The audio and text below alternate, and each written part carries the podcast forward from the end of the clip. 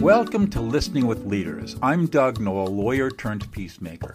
I teach executive leaders how to listen to emotions rather than words so that they can become the leaders everyone wants to follow. And I teach those same leaders how to be authentically present, available, and connected to their families, despite being insanely busy. I have learned that we are 98% emotional and only 2% rational. Learning how to listen to emotions is, in my experience, the foundational skill of life. Stick around to the end of the show, and I'll reveal how you can be on our next guest in 15 to 20 minutes. So let's get started.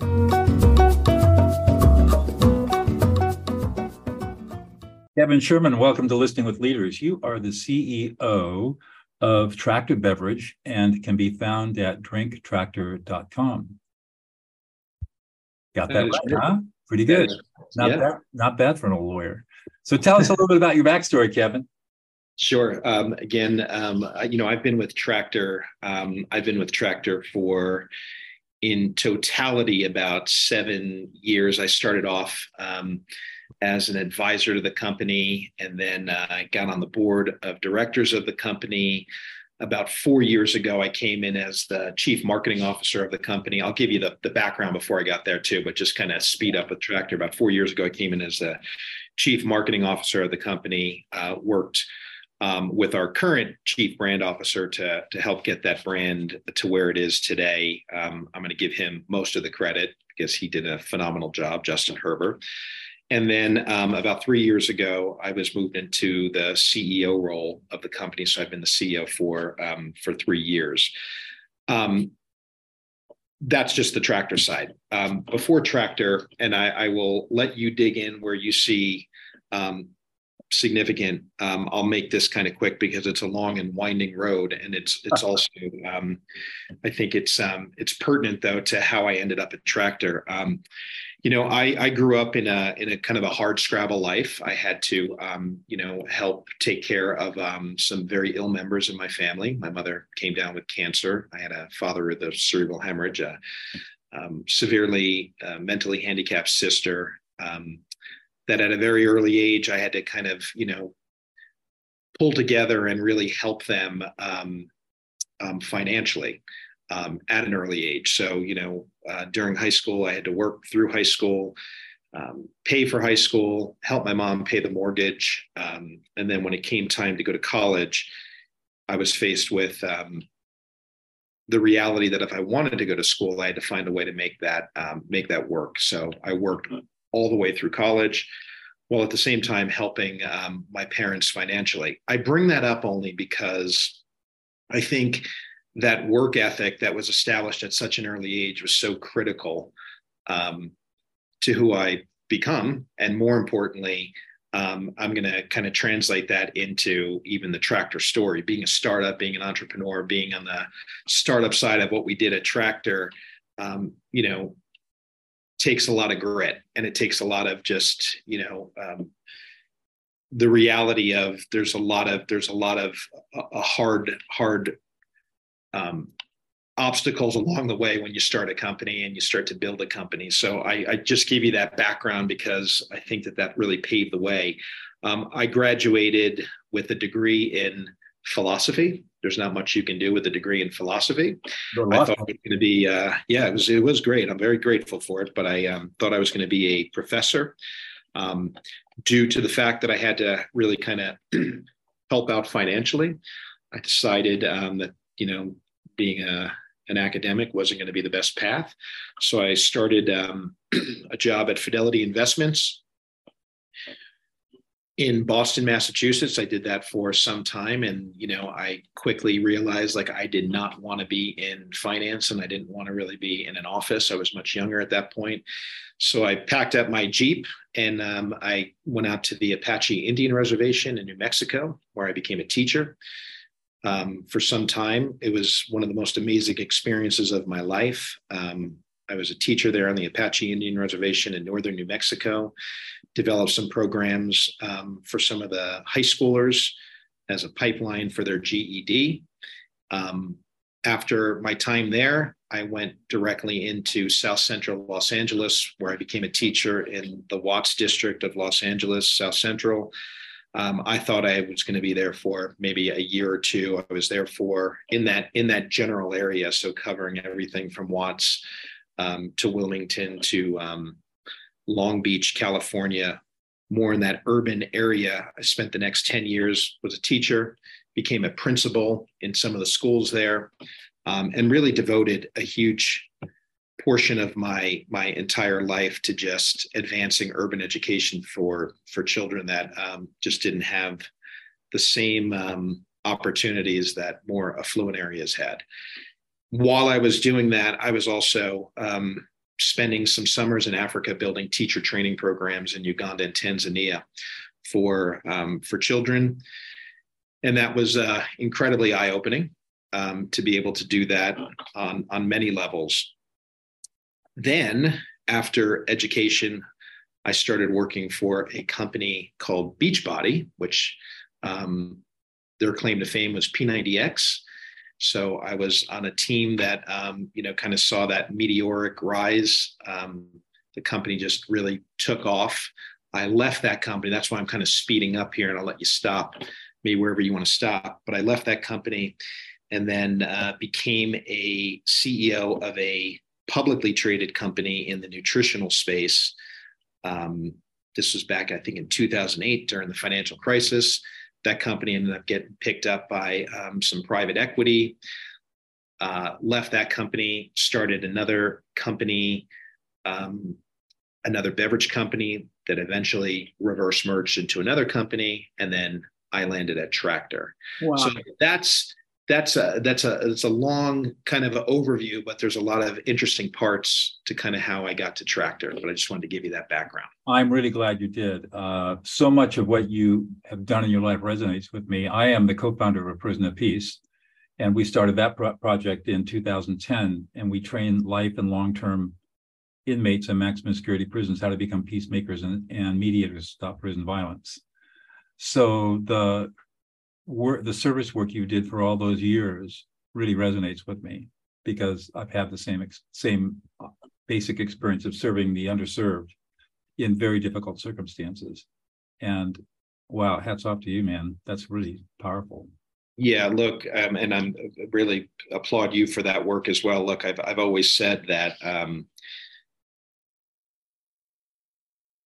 you know this is this gets into a much deeper conversation, but I, I, I feel like service, right? And I think that there's a it's it's overused when you hear servant leadership and you hear it all the time. And I feel like it's just kind of thrown around. And I was just talking to someone yesterday about this, and they work for a very, very large beverage company. And they were saying how it's almost used as a as a simple phrase that they throw around, but it's not really lived. I think it's hard to live it unless you've done it. I think right. it's really hard to understand um, a how critical it is i just think for your own just maturity and your own development as a human being to just be at the service of another human being first and foremost. You've got to put yourself in those uncomfortable situations. Uh, and once you do that you realize just how deficient you are in some virtue um, and where it just gives you some huge opportunity to grow in the virtues that you just lack.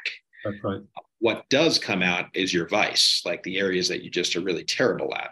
So um, a big a big part of just kind of my my leadership model and the way that I try to, you know, lead is by encouraging people to just put themselves in those uncomfortable positions and um, you know branch out and and and recognize just how grateful one should be because there are so many people in this world that are just really going through very, very, very, very challenging, challenging times. And uh, sometimes you just got to get out of your your head and put yourself in someone else's shoes and uh, you know see a whole side of things. I think we would both agree that what gives at least you and I meaning uh, in life is service to others. I mean, that's what Viktor Frankl wrote about. Hundred percent. And when you devote your, self to a life of service to others. I mean, truly, in a way that you and I have experienced it, it really changes you in profound ways. And it's very hard to describe to people who haven't had that experience what it, what it, what it, how it changes you. Um, and and when I, I agree with you, when I hear the term servant leadership, I see it's a nice sounding term, but unless you really truly served mm-hmm. at a deep level in a difficult situation, you really don't understand what it means. You can't understand it because you haven't experienced it. And I think that's that's the difference. Wow. I love I love that you brought up Viktor Frankl because um, you know I, I I refer people many times to read um, his book. Um, and you know one of the things that's so fascinating about Viktor Frankl is, is that the one takeaway that I I I, I got from the book was um, you know people can take an awful lot from you, but they can't take away your dignity unless you give them the right to take away your dignity. Right. You know, and this gets into the to the very profound thought of you know the the comment around knowing one's worth, knowing your worth. You know, and um, I think when you work with people that are less fortunate, you start to see a dignity in them that is robbed so often. It's constantly robbed, and you realize that literally through some strokes of luck and just the universe that you're not in their shoes, but they are as dignified as you are, That's regardless right. of their position, regardless of their, you know, their uh, their status in the eyes of so many, but they have such a profound dignity just being a human being, and I think that that is so lost. And in this culture, more than ever, where we put such a concentration on things rather than people, dignity just becomes so diminished. And Frankl talks about this, and I think it's just such a such an amazing concept. Um, I um, well, of course, he was a Holocaust survivor, so he lived in in the most horrible circumstance you can think about. Um. What I learned, which I was really quite surprised at, was humility. Uh, working with working with incarcerated populations, both men and women. We started in the largest, most violent women's prison in the world, and I was the um, a white guy, gray hair, lawyer, big. I'm a big man, six one, yeah, 215, 210 pounds. Um, I was everything that had, everything that had happened to these women was bad, was because of somebody like me. Yeah and having to learn how having to dr- drop any pretense of who that I knew what I was talking about or I knew who I was and I was here, you know, as a professor. Uh, that all all went out the window. Yeah, uh, it was really a, it, it was probably one of my a. I've had several life changing experiences. That was one of them. Um, yeah, Doug. You know, that's another just again um, profound word because I think it is it is overused. You know, I was just thinking before our podcast today. Um, one of the things I've been just thinking a lot about is that whole concept of humility, and even in leadership, um, it's so hard for I think so many people in leadership positions to be humble because they think they have all of the answers. They think that they know it all and it's difficult for so many to just ask the opinion of others and to let other people weigh in because they might have a better solution or they might have a better idea than the so called leader in the room. And true leadership is to listen, to really listen, and to pay close attention to the opinions of others because you start to realize that you just don't have all the answers. But I think you know again in leadership I think it's a really I think it's um it, it's it's trying for some because it's it's kind of this this concept of they think that they have to have all the answers and they have to be the one. And yet what's the purpose of building a team? The purpose of building a team is to rely on one another to help you arrive at a destination to arrive at a solution and it takes great humility to just step back and just to say, hey, what is your opinion on this? What is your recommendation?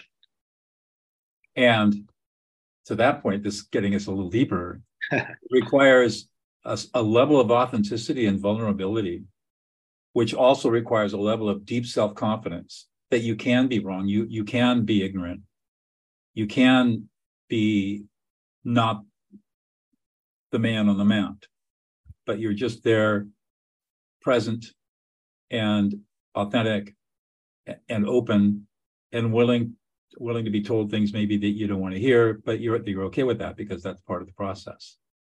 Right. And not and not feeling like you've got to command and control. That's a tough place to be. And it takes a lot of maturity to get there. Yeah.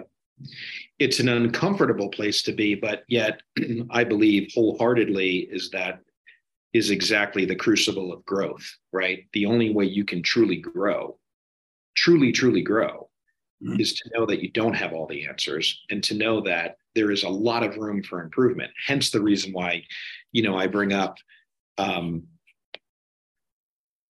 the idea of growing in virtue, right? First, understanding and identifying what are the virtues that you just want to grow in? Where where are some areas that you just see personal growth that you're just not good at?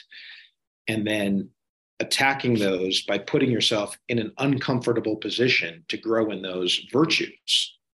But it's the only way to grow. Right. You have to first identify what are you not good at?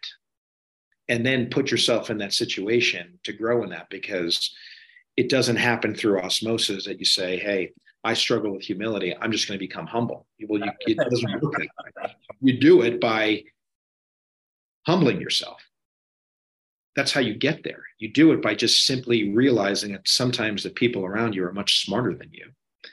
And they might have completely different opinions and completely different solutions to the problems that we're confronted with. And allowing them to lead, allowing them to take the mantle and giving them the credit to lead.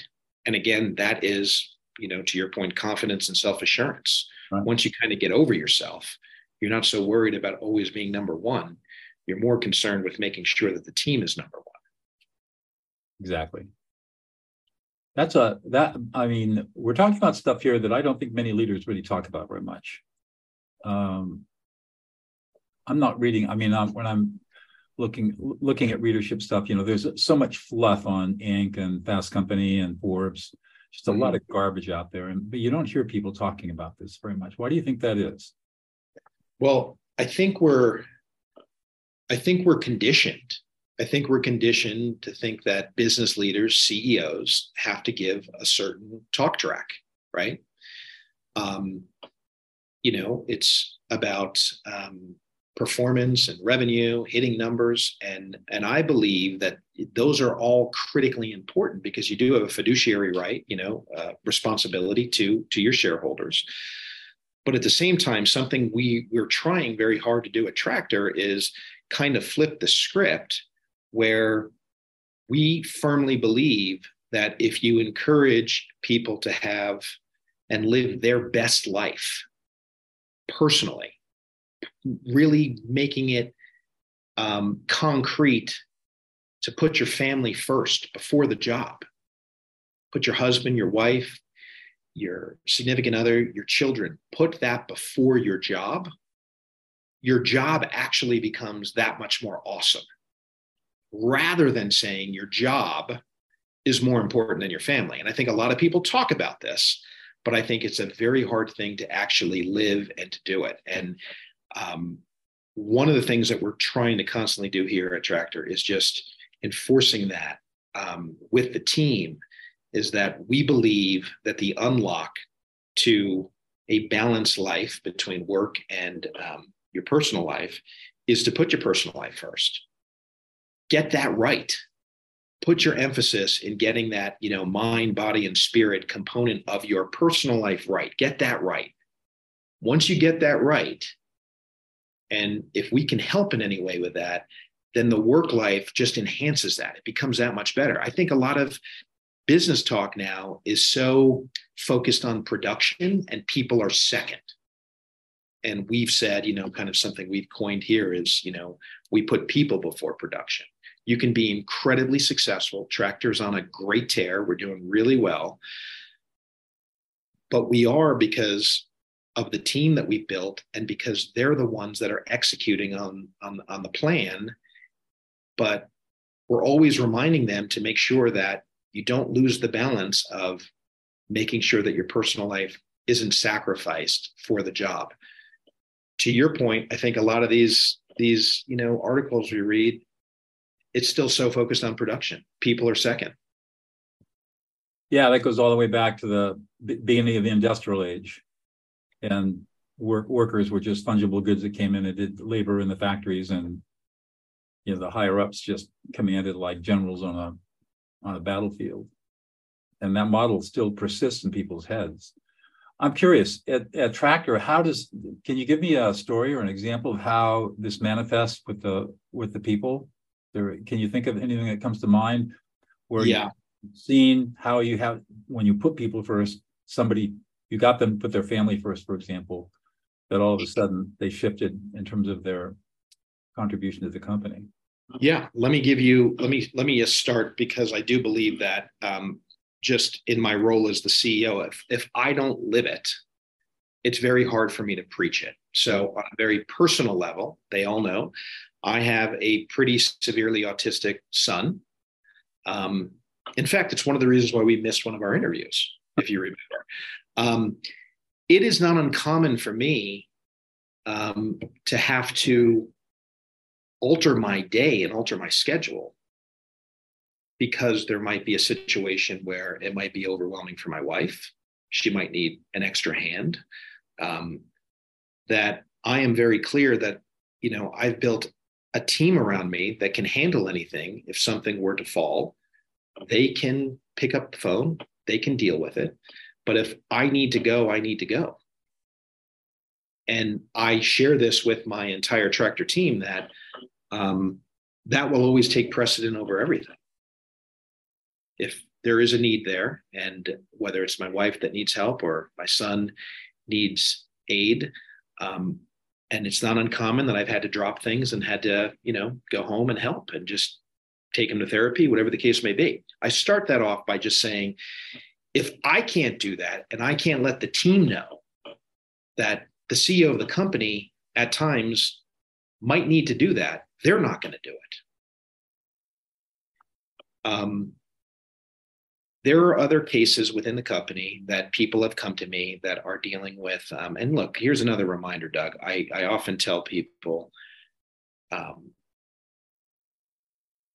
it's relative to a degree in that everyone is carrying a tremendous weight on their shoulders. I know that. I know that people at our company they have their um, their personal lives, they have uh, their work lives, but everyone has um, obstacles in life that they're dealing with, and not that we're going to know what those are, but I do encourage one another to just constantly reach out and to walk in each other's shoes because sometimes somebody just needs a break. And something that I often tell people is you have to know kind of your own gauge and like, you know, keep an eye on the on the pressure valve that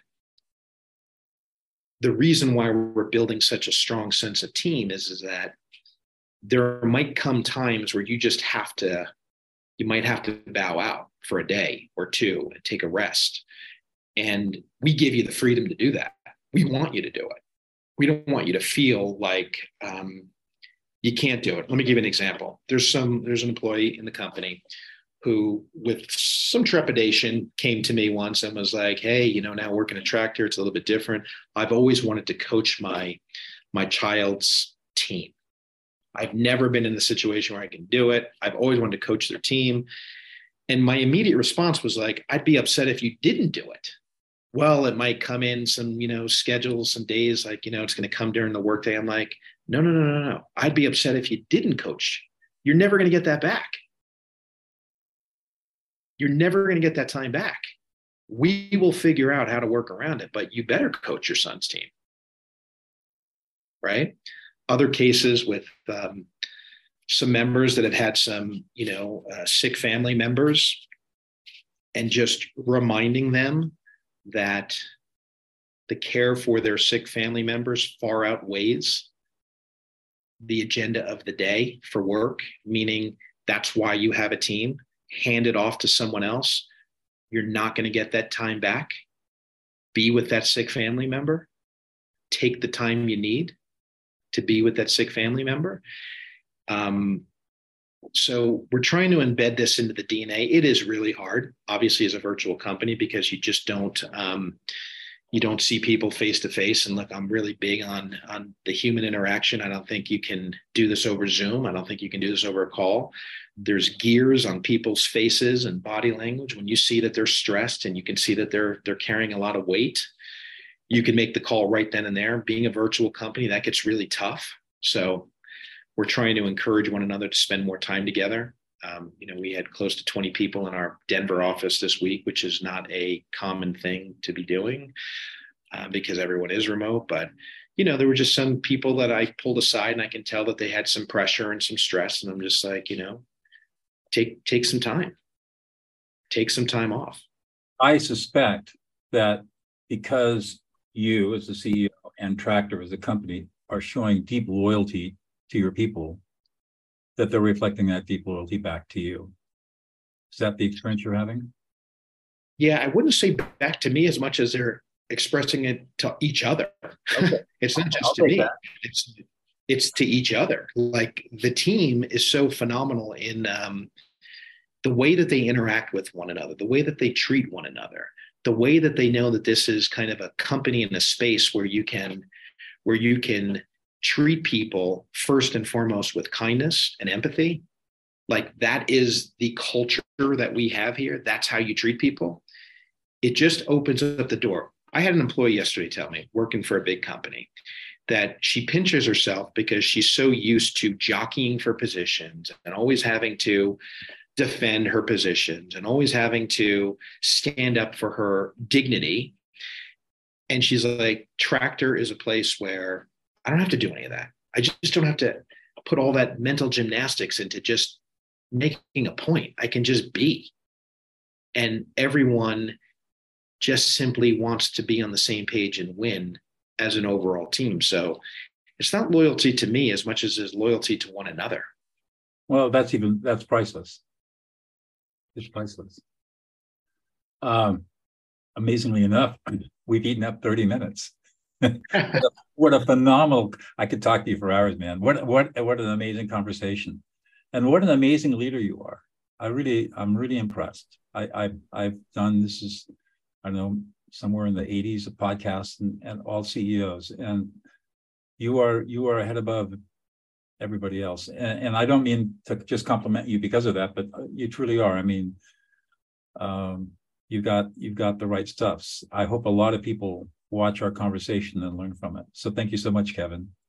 Well, thanks for taking the time, Doug, and um, I really appreciate it. And uh, keep doing what you're doing. I think it's so refreshing to have a conversation that isn't about the bottom line, right. the revenue bottom line, but the bottom line, which is uh, it's people. Like that is the bottom line. It's listening with people, people we work with, right? So I really appreciate that you have this podcast, and I encourage you to keep it up. And um, just honored to be on. Thank you. You're welcome.